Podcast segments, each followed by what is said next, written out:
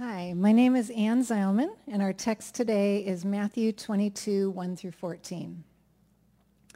Jesus spoke to them again in parables, saying, The kingdom of heaven is like a king who prepared a wedding banquet for his son. He sent his servants to those who had been invited to the banquet to tell them to come, but they refused to come. Then he sent some more servants and said, Tell those who have been invited that I have prepared my dinner. My oxen and fattened cattle have been butchered and everything is ready. Come to the wedding banquet. But they paid no attention and went off, one to his field, another to his business. The rest seized his servants, mistreated them, and killed them. The king was enraged. He sent his army and destroyed those murderers and burned their city. Then he said to his servants, The wedding banquet is ready, but those I invited did not deserve to come. So go to the street corners and invite to the banquet anyone you find. So the servants went out into the streets and gathered all the people they could find, the bad as well as the good, and the wedding hall was filled with guests. But when the king came in to see the guests, he noticed a man there who was not wearing wedding clothes. He asked, How did you get in here without wedding clothes, friend? The man was speechless.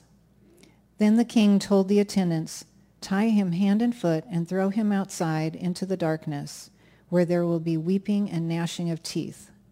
For many are invited, but few are chosen.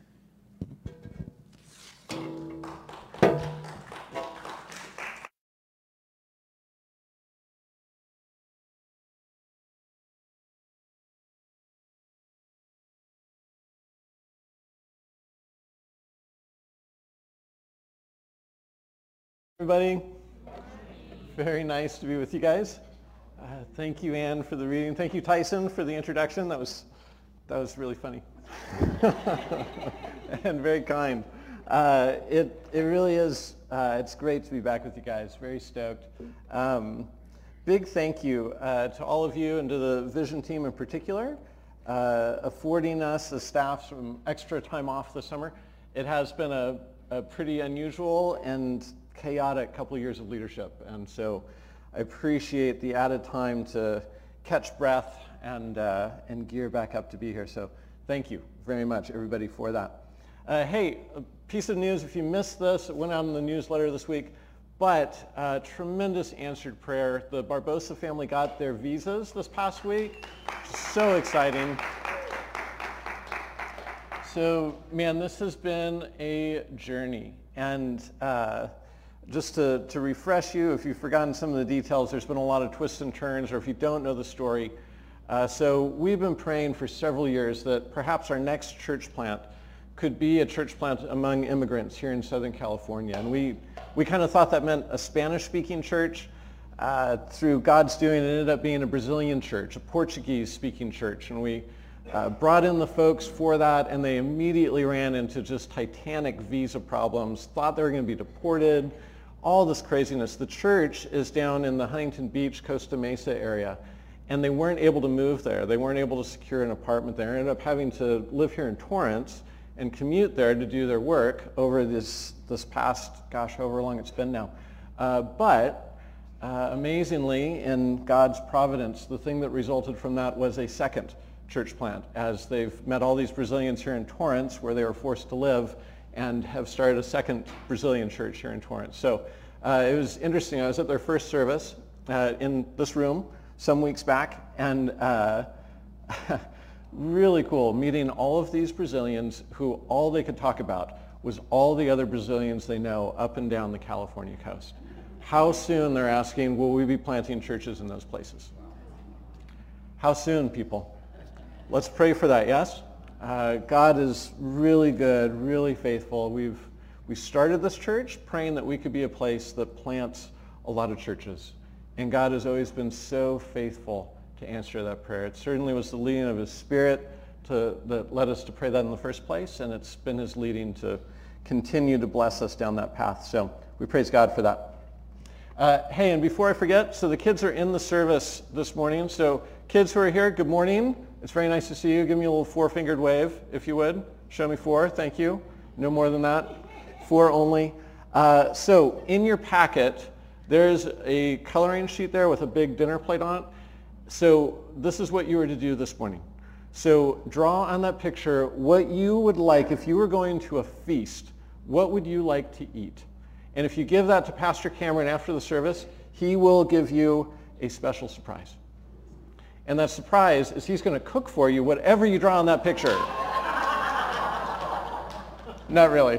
that would be a surprise for him. But there is a surprise for you. So, uh, well, hey, let's, uh, let's pray and let's look at the scripture this morning. Uh, Heavenly Father, we give you thanks uh, because you are good, because you love us. As your word says, your mercies endure forever. They never run out. We thank you, God, for the way that you meet us in the midst of, of all the trials, uh, all the difficulties of life. You're still there. You're always faithful. God, would you just increase our trust in you and who you are, in your goodness towards us. Uh, empower us by your Holy Spirit to follow you well. And God, we pray this morning as we worship you together in song and in scripture and at your table, we pray that you would meet us in that that you would be glorified and that we, your people, would be strengthened. Uh, we give you thanks. We pray all this in Christ's name. Amen. All right, so we're in Matthew 22. We are back in our series on stories that Jesus told, the parables. And the wedding feast. Uh, this, this is quite a parable. Now, I love how this, this focuses just on the reception part of the wedding, right? On the eating part of the wedding. And whether you're a person who loves weddings or not, chances are you really like the eating part. Everybody loves the banquet part of the wedding. Everyone's favorite, we might say. Uh, the, year that Samantha and I got married, uh, we were kind of amidst just this flood of friends of ours and folks who were, were getting married that year. Also, I was, was pretty newly a pastor at that point, so uh, I was doing some of these weddings, but that year we had 14 weddings that we were either in or I presided over. 14 weddings. So a big chunk of the year was spent at wedding banquets. And we, uh, uh, we made up a little game on our way to these places called Guess the Chicken, right? What are we going to be eating at this particular wedding reception? And, and at, that, at that time, it was just all about chicken. And it was either mushroom chicken or cordon bleu, or I think there were one or two others that you could pretty reliably count on. That's what people were having at their weddings those days. There was one wedding in there, very unique. A wedding was in a park, bride and groom barefoot, and the uh, very, very casual, in other words. And the cake was a working volcano cake. It actually like erupted lava and then they cut it. It was fabulous. It was a wonderful, wonderful little, little wedding surprise. These are always good next week, uh, next, uh, next weekend actually, I get to do a vow renewal for a couple that was, was, gosh, they were part of this church in the first year of this church. Wedding was on the rope, or marriage was on the ropes. Didn't think they were going to make it, uh, but they did. God came through. They're renewing their vows for their 20-year anniversary as a couple, and I was communicating with, this, with them this last week uh, importantly about what am I supposed to wear to this? This is a suit and tie wedding, and gloriously they responded, no, you can come in sandals. Said, yes. and then even better news than that, continue to say, and we'll be eating street tacos. the cuisine of heaven at a wedding banquet. So that's the setting for this parable. Uh, the parable itself, it, it's in this kind of place of joy, but it leaves its hearers with a lot of mixed feelings. And even as Anne was reading it, you may have experienced a little bit of this. Uh, on the one hand, uh, this parable points to this king. It points to God who's represented in the parable as this king. God's radical inclusion of all people. Right? The king in the parable is not just about the special people right? He goes out into the streets and he brings in everybody to this feast, the good and the bad, it says. He brings them all in. And we love this. We see this in the Gospels as we read about Jesus and how he was all about the sinners, right? He's all about kind of the losers of society, those who be deemed the most sinful, those who are the most beat up, those who for whatever reason, were excluded from sort of the ordinary worship of God, be that because of a physical disability, or be that because of being born a woman, or be that because they were born a Gentile, they were outside the, the Israelite people. Uh, be that because of their reputations. He went after those who were kind of the most notorious sinners, and to all of them, Jesus says, come and follow me. The kingdom of heaven is available. And we love that. We are all about that message of inclusion in our day and age. It rings true with us and we're like, yes, sign me up. I'm all in. But on the other hand, we see also in the ministry of Jesus and we see in this parable uh, this, this other part, and that's that the parable speaks of judgment. That the invitation is for all. But as we see in the story, not everyone gets in. Some refuse to come to the banquet. Others are there and they're escorted out as wedding crashers. They're told you can't stay. And that part of it, that part gets pretty uncomfortable. A God who includes, a God who's always scooping us in, that is great. But a God who judges, uh, we shrink back when it comes to that part. A God who holds us to standards of righteousness and demanding standards of righteousness at that. A God who accepts us as we are but is not content to leave us that way, who wants to change us. That, that goes against the grain of the cultural narrative that we all swim in, and we, we're challenged by that. Right? The dominant narrative that we live in says, if you accept me, you cannot change me. You must take me exactly as I am. And if you want to change me, even in part, then you do not accept me. And this parable reveals something different about God. A God who is all at once entirely accepting, who goes out and chases down, and his love is boundless and it seeks us out. But it is a love that will not leave us unchanged. And to receive the God of Jesus means receiving both of these truths, difficult as they can be at times, to hold it together. Uh, and it, it's, it's not just us that struggle with this. We, we see with those that Jesus was speaking this parable to. He's telling the story because it's a difficulty for them as well. It's a warning, not in a threatening sense, but in a loving sense a warning that says you could miss out on God's invitation if you're not careful. You could miss what God is doing and not enter into the joy that he promises.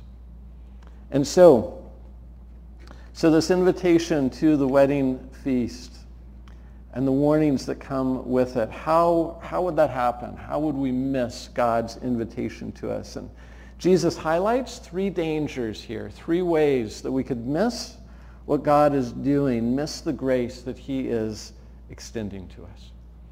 The first one is this. The first danger is that we miss God's invitation or we risk missing it if we allow our religion to become bigger than our God. If our religion becomes bigger than our God, then we miss the invitation that God has for us. The parable starts like this. It says, the kingdom of heaven is like a king who prepared a wedding banquet for his son. He sent his servants to those who had been invited to the banquet to tell them to come, but they refused to come. So it's the king. The king is the inviter. He throws this banquet. It's a celebration of his son, and it includes this feast and the, the invitees refuse to be part of it. Why in the world, we wonder? Why in the world, when you are being offered a once-in-a-lifetime invitation, would you refuse to come? Right? It's not an exact parallel, but maybe it's about as close as we can get. Imagine that you're sitting at home and you're minding your own business, and you get a call from the White House. and the president says to you, we went to fly you to Washington we're having the celebration. Dignitaries from around the world are coming. They're going to be there. Pretend for giggles it's your favorite president inviting you. It's not any president. It's, it is the one that you actually like. And he says, you come and be part of this feast, be part of the banquet. You got to do this thing. And you say, no, no, maybe not. Maybe not. And more than that, in this parable, the, the tense of the verb here indicates it's an ongoing refusal. Uh, there is an ongoing stubbornness to say yes, that the invitation, uh, to the invitation that is being given. And in addition to that, it's more than a good meal that you're missing out on if, if you're refusing this invite from the king. Right? It's different than when an acquaintance calls you up and says, hey, you want to come over and barbecue? And you might feel like, I don't know you that well. Do I want to go? I, mm. It's not in that category. When the king, in that culture, when the king invites you to come, you have to come. I mean, yeah, it's an invitation, but it's a little more than that. And to snub the king is, is an expression of disloyalty. In a shame-honor culture like that one, to refuse the king's invitation would be to dishonor the king. It's almost a declaration of revolt, uh, uh, a declaration that you are unwilling to be part of that king's regime, treason in some ways. So it's not just missing out. It's not just missing out on a good party. You would be putting your life in danger by refusing this. So this is the choice, right? You've got a great party on the one hand and the king's wrath on the other. Great party, king's wrath, great party, king's wrath. Seems like a no-brainer, but in the story, the people say no. And you have to imagine the, the original hearers hearing this and just mouths open going, what? Why in the world would anybody refuse this? Now here's what's happening. The immediate context for this parable that Jesus is telling, it's about the people of Israel, and it's a commentary on their history.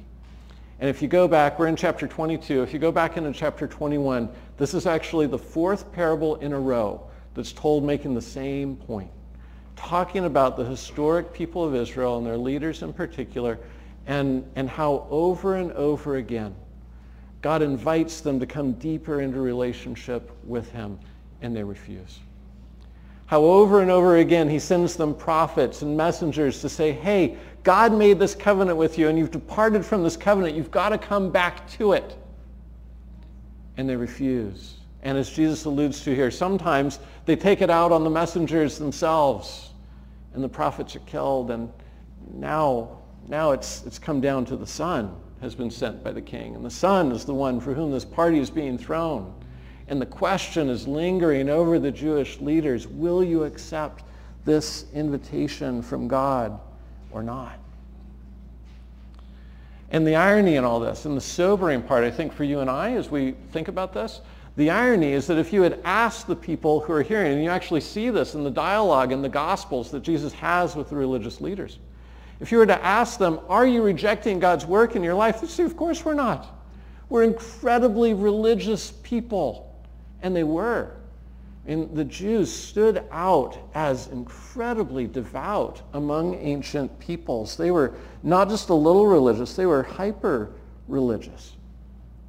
But Jesus keeps poking them on this and saying, in some ways, yes, but no. Their religion, you could say, had grown to a point where it eclipsed God. God became unnecessary in their religion. Uh, let me explain kind of what I mean and how that happened. Here's where primarily they went wrong, and you see this as you read through the Old Testament. Uh, the Israelite people had a terrible habit of starting by accepting God's word. As God revealed himself to them, they received it. They received it with joy. But then over time, their listening became selective. And those, those parts of the covenant that God called them to, that they liked, they, they embraced those and they held on to those and they elevated those and they talked about those and they sang songs about those. But those parts of God's revelation that were more distasteful to them were downplayed and dismissed and sometimes cast aside and ignored. And over time, what happened to them was their understanding of what it meant to be a follower of God, their understanding of their own religion became hardened around their preferences and calloused to their non-preferences. And God, as he revealed himself, became secondary in their pursuit of God. It's ironic, isn't it? Their religiosity actually became a barrier to God. And Jesus, you see this over and over again in his dialogue with the Pharisees in particular, but also another religious group, the Sadducees. Uh, the religious leaders, they are in an uproar over Jesus because they don't like the company he keeps. Uh, they're not a big fan of the sinful people that he is bringing around him, that he is befriending, that he's calling and inviting to follow him. They're not appreciating his interpretation of God's law, uh, his majoring on things that they are not particularly excited about and minoring on things that they are particularly excited about. Uh, they aren't fond of his embrace of the Gentiles, of people who are not Jewish. The list goes on. But here's the irony. The irony is that all of these things that Jesus are putting there in front of the Jewish leaders. All these things he is putting out there, they're all in the Old Testament. None of these are new. I mean, some are, are they're brought with a different emphasis or different packaging or they're fulfilled in a different way, but none of these are new. They're all right there. The folks just didn't have the eyes to see it.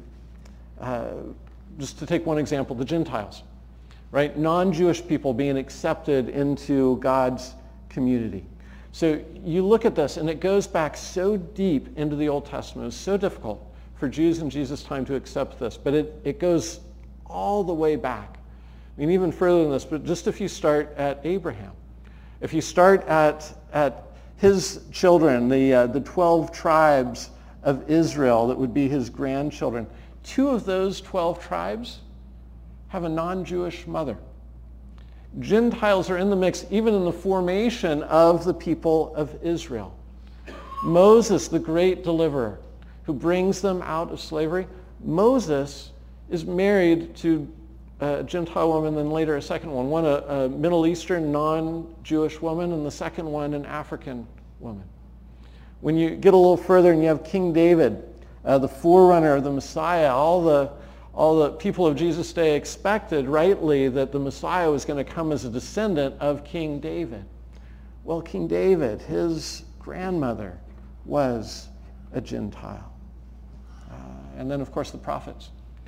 Uh, the, the prophets again and again point out that God's work is not limited to this one people. It's going to encompass all the peoples of the earth. But friends, catch this. It was right there all along.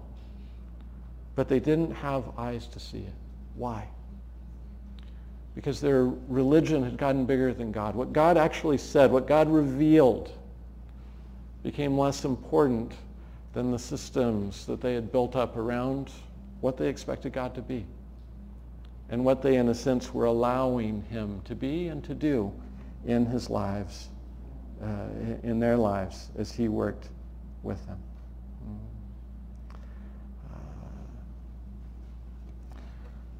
the real danger in this, and it's a danger that I think we need to identify with closely as those who are, uh, I can call you this, those are religious people. You're in church, so I'll assume that's the case. They didn't realize that they were rejecting God. Those who are irreligious typically know it.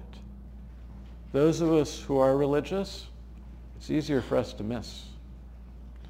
But they had gotten to a place where the things that they had built up around what it meant to be a follower of God became bigger than God himself.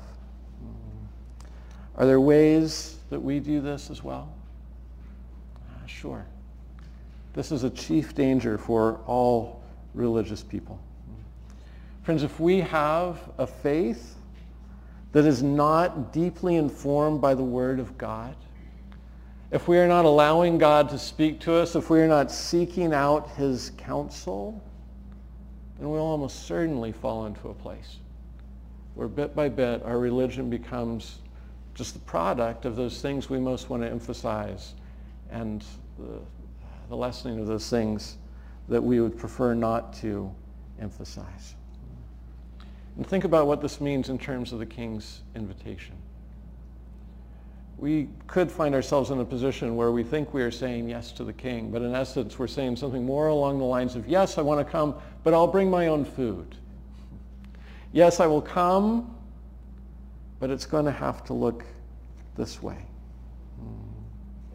Uh, another way we've talked about here that we, we sometimes fall into this, this trap of making our religion bigger than God is when we take a biblical concept like love or like justice, but rather than letting the scriptures define what love means in God's terms or what justice means in God's terms, we take that thing and we fill it up with definitions from our own culture and our own preferences. We keep the title, right?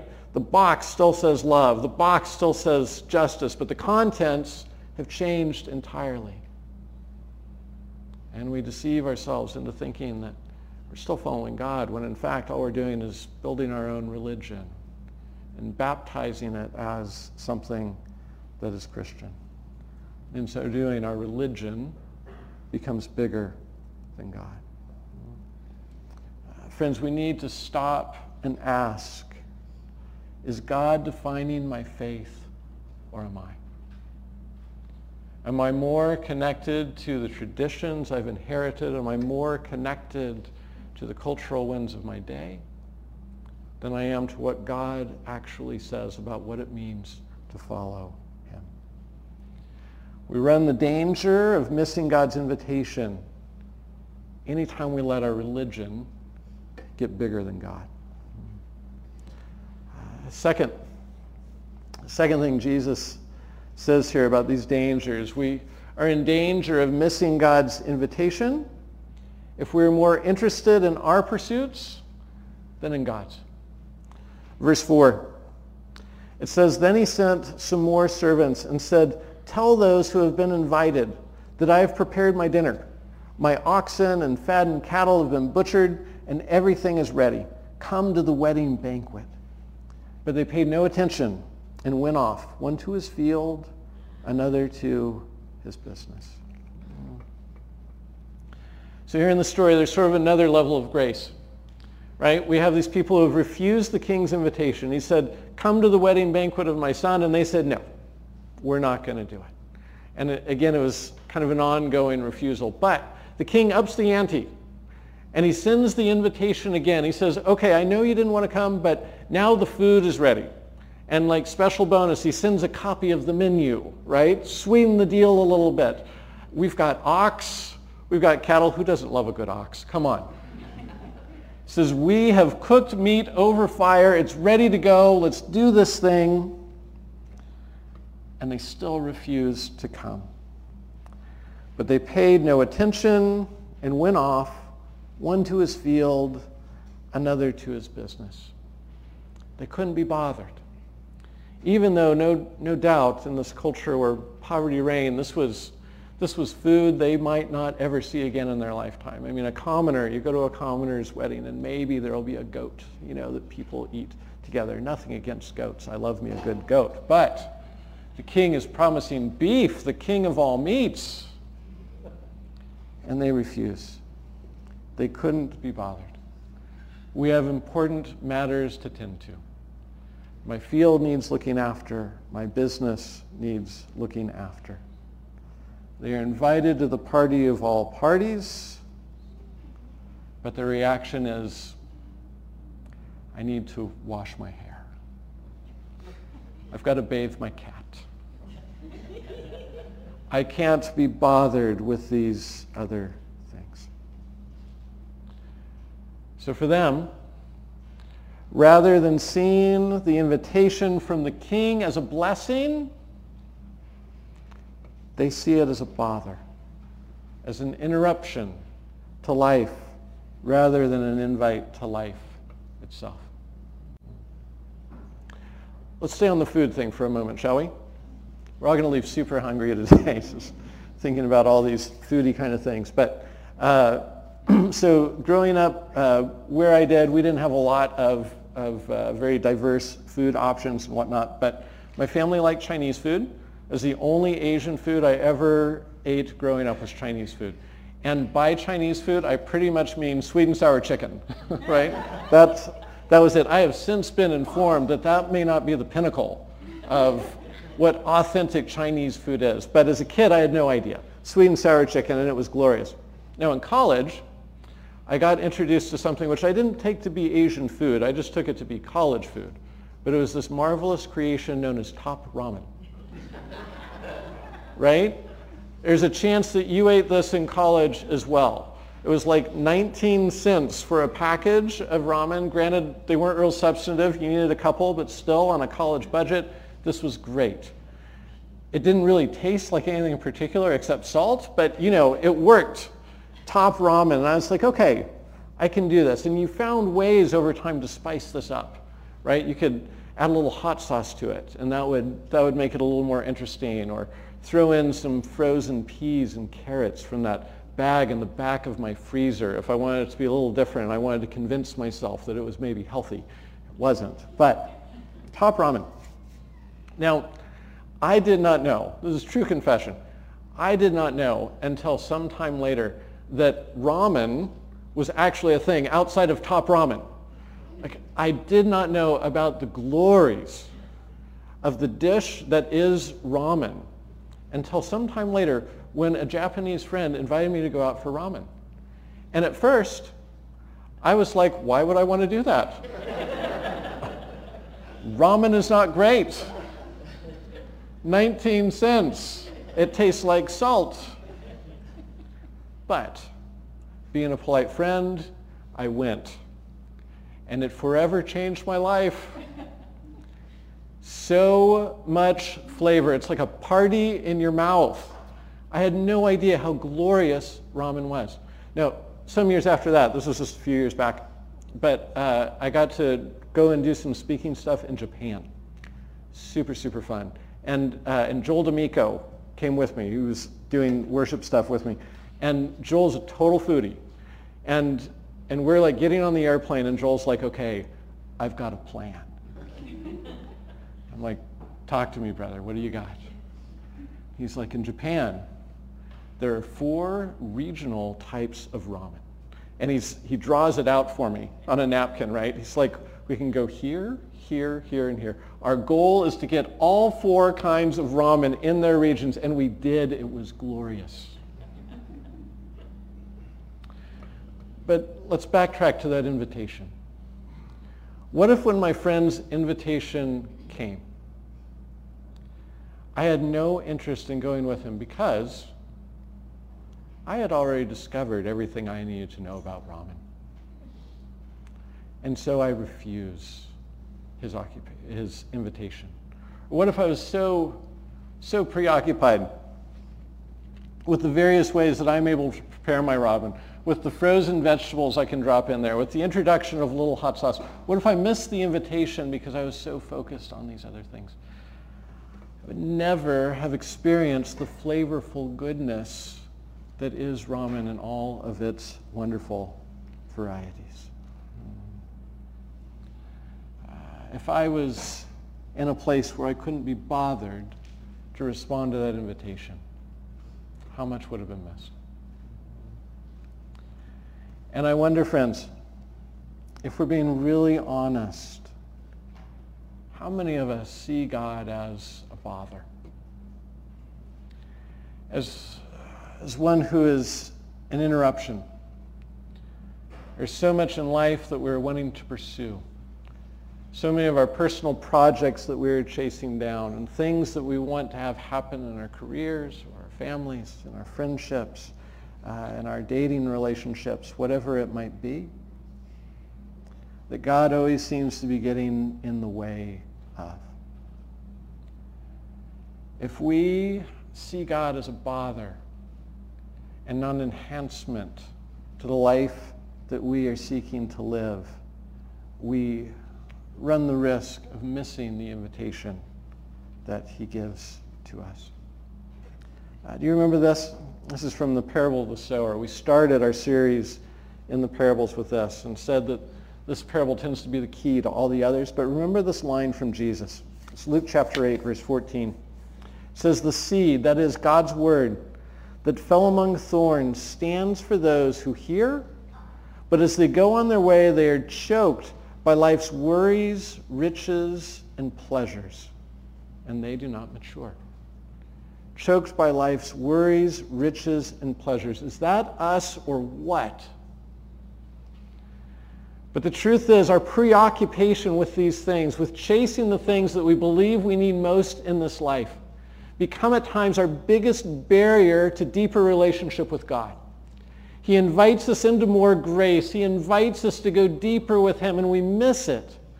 Not because we don't want God. We just want to keep him over there where he's not always messing with our plans. But in reality, in reality, we miss the invitation when we do this. Friends, to come to the wedding feast, to enter into what God has for us, requires a choice. A choice to put him first, even in the midst of life's preoccupations. A choice to say, I will place you at the center and that you and your will comes first. And these other things, I will build those around you. And his promise, friends, we dare not forget it. His promise is that when we seek him first, these other things that we seek, well, Jesus says, these will be added to you as well. Put me first, he says, and the other things will fall into place. Uh, what about you, friend? What will your choice be? Uh, that's two. This is the third danger that Jesus points us towards in this parable. It's that we run the risk of missing God's invitation if we insist on coming on our own terms. Verse 11, it says, But when the king came to see the guests, he noticed a man there who was not wearing wedding clothes. He asked, How did you get in here without wedding clothes, friend? The man was speechless. Then the king told the attendants, tie him hand and foot and throw him outside into the darkness where there will be weeping and gnashing of teeth. For many are invited, but few are chosen. Uh, whoa. Now this is the part of the parable for me, maybe it is for you, where kind of stop and go, okay, man, this was kind of hard, but now it's like, whoo, it's getting spicy here. Now, what's up with the wedding clothes? and with this reaction by the king that's as strong as we see here. Right? On, on first blush, I read this and it, it seems unfair. Right? Why would a person be condemned who just got invited to a wedding and they maybe weren't planning on coming in the first place and, you know, who knows their circumstance, they even have good clothes. What's going on? Why, why this reaction? What is this about? And the language here, you know, the, the darkness and weeping and gnashing of teeth. This is the language that Jesus uses for hell when he's talking about heaven and hell. So it's, this is strong stuff. And Bible scholars, there's a couple different ways that they, they tease, the, tease this out. Some see this as a difference between clean clothes and dirty clothes. It's a person who shows up to the wedding, not in, in something nice you would wear to a wedding, but in the, the dirty clothes that they would wear as they're coming in from the field. Uh, Others, and of course, I mean, obviously to us, that would be quite a snub if the king invites you and that's the way that you show up. You're making a statement to that king about what you think about him and his invitation. Uh, the other option that Bible scholars look at is, uh, is interesting too. In the ancient Near East culture, uh, there was a custom there where if the host of uh, a meal or the host of a wedding was particularly wealthy, they would actually provide the clothes you would come to the wedding, you'd come to the feast, and they would give you special wedding clothes that you would wear uh, for this event. And kind of the idea is everybody comes looking good, right? And you do this at, at the host's expense. This is something that he does for the guess. Uh, either option on this sort of leads us to the same place, though. And that's to accept God's invitation of grace. It means we have to come on his terms, not on our own. We have to come to him, not as we would want to come, but come to him as he would have us come. And this fits, this picture of the clothing, this fits with how the Bible talks about sin and righteousness. Jesus is tapping into a metaphor here that shows up in the Old Testament prophets and then comes up repeatedly in the New Testament writers. They talk about putting on Christ, like putting on new clothes, and, and shows up even in, in the book of Revelation. Uh, this, this idea that God is the one who will clothe us. I want to show you just a couple of these. Isaiah chapter 64, verse 6. He says, all of us have become like one who is unclean, and all our righteous acts are like filthy rags. So the idea here being, Isaiah is talking about our own sinfulness and our attempts to clean ourselves up, our attempts to make ourselves righteous. Well, even those fall short. Even the most righteous things that we would do still are not the equivalent of good, clean clothes. Uh, elsewhere in Isaiah, it says this. He writes, I delight greatly in the Lord. My soul rejoices in my God, for he has clothed me with garments of salvation and arrayed me in a robe of his righteousness. As a bridegroom adorns his head like a priest, and as a bride adorns herself with her jewels. So here is a picture of, of the host, in essence, clothing the guests. And the garment, the clothes that are provided are salvation. It is righteousness. And the scriptures talk about Jesus in this way. That our righteousness or our attempts at righteousness are never enough. They cannot bring us favor with God. But Jesus provides our righteousness. When we put our trust in him, what happens there is that his righteousness becomes our own. We put it on like a new set of clothes. Uh, clothes that we wouldn't be able to provide for ourselves. When we say to God, yes, I accept the invitation, but we follow that with it's got to come my way. It has to come on my terms. It's more than us just insulting the host. We're suggesting to God an impossibility that we would somehow be able to provide what we need to stand in his presence when only Jesus is able to do that a bunch of New Testament references to this as well, but I want to skip right to the end, to the book of Revelation. And, and, uh, and here John in his vision picks up on these words from the prophets and these words from Jesus in this parable. And listen to how he describes this picture of heaven. He says, Then I heard what sounded like a great multitude, like the roar of rushing waters and like loud peals of thunder, shouting, Hallelujah! for our Lord God Almighty reigns. Let us rejoice and be glad and give him glory. For the wedding of the Lamb has come. There's that image again of heaven as a wedding. The wedding of the Lamb has come, and his bride has made herself ready. Fine linen, bright and clean, was given her to wear. And then he tells us what this means, these new clothes.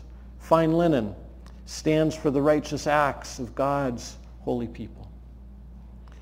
Then the angel said to me, Write this, blessed are those who are invited to the wedding supper of the Lamb. And he added, These are the true words of God. The clothes we find ourselves wearing at the end are described here as righteous acts. Love, truth, mercy, justice. Friends, if we, we don't wear these uh, we're showing in essence that we don't really have an interest at being at the king's party. Again, the good news here is we don't have to provide these ourselves. Christ provides what we need for us. We must receive it from him. We have to say yes. And then we have to live in those things. We can't say yes to the party and then switch out of those clothes and put on the ones we had before. To say yes to the king means saying yes to the things he's wanting to do in us, to the new clothing that he would have us wear. Uh, friends, when we fail to do this, when we say to God, sure, I'll come, but we insist on our own terms. Say, God, I'll come, but it's got to look this way. We're going to need to redefine this and kind of rejigger that. We're going to have to make it look the way I want it to look. The king's response to us is no. That's not what it means to accept an invitation. Really, if you think about it, in that case, what we're saying yes to is not God. We're saying yes to ourselves and asking God to baptize our efforts. Friends, here is my reality, and I think it's yours too. I would like to think most of the time that living a life of relative goodness puts me on the A-list, that makes me a good prospect to be invited into God's grace. The reality is I am on the street not aware that there's a party at all, and I won't get in unless the God of heaven comes and says, I'm taking the good and the bad. Come on. You can be part of this too. The temptation is to think that living a life of relative goodness equips me for living in the presence of God. But reality is, I'm underdressed. Reality is when I show up in my own strength and my own power and my own justifications for what I'm doing, I'm showing up in dirty clothes and I need Christ himself to clothe me. I need the grace of God to find me, to bring me in, and to clean me up. Is that you too? The scriptures tell us that is where we all start. And to receive the invitation of the King means that we have to be honest about that. Uh, friends, when we come to the communion table, that is precisely the confession that we make. We come to the table of the Lord realizing that there is an invitation that the God of heaven has looked at us and said, yes, you, I want you at my table. Come and be part of what I am doing. But we're also acknowledging that we come to that table needing to be cleansed, needing the blood of Christ to wash away our sins, coming acknowledging that our clothes are dirty and we need the work of Christ to come and wrap around us and to make us clean.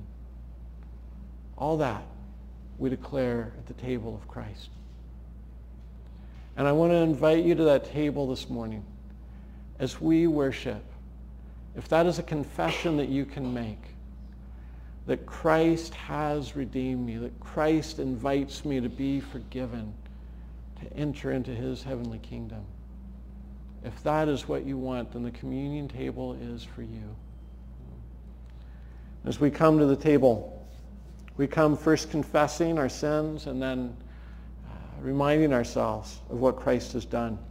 This is our confession. Make this your prayer this morning, would you? Most merciful God, we confess that we have sinned against you in thought, word, and deed, by what we have done and by what we have left undone. We have not loved you with our whole heart. We have not loved our neighbors as ourselves. We are truly sorry and we humbly repent. For the sake of your Son, Jesus Christ, have mercy on us and forgive us that we may delight in your will and walk in your ways to the glory of your name. Amen. And friends, to this confession of sins, we add that for all those who have received Christ's work for them, these words of pardon. That if we confess our sins, God is faithful and just to forgive us our sins and hear this word to cleanse us from all unrighteousness. The table reminds us of this truth. Jesus died and rose again. And in that he offers forgiveness and new life. On the night that Jesus was betrayed, he took bread, blessed it, broke it, and gave it to his disciples, saying, This is my body given for you. Let's receive it together.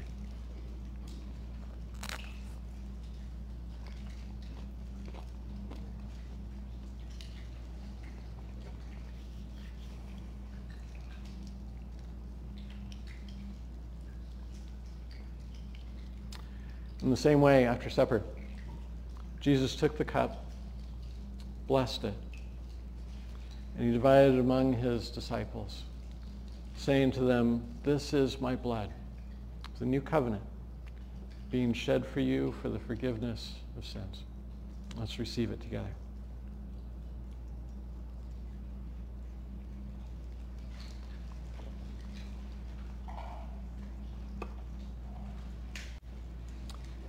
Can I invite all of you to stand as we pray and as we continue to worship God together?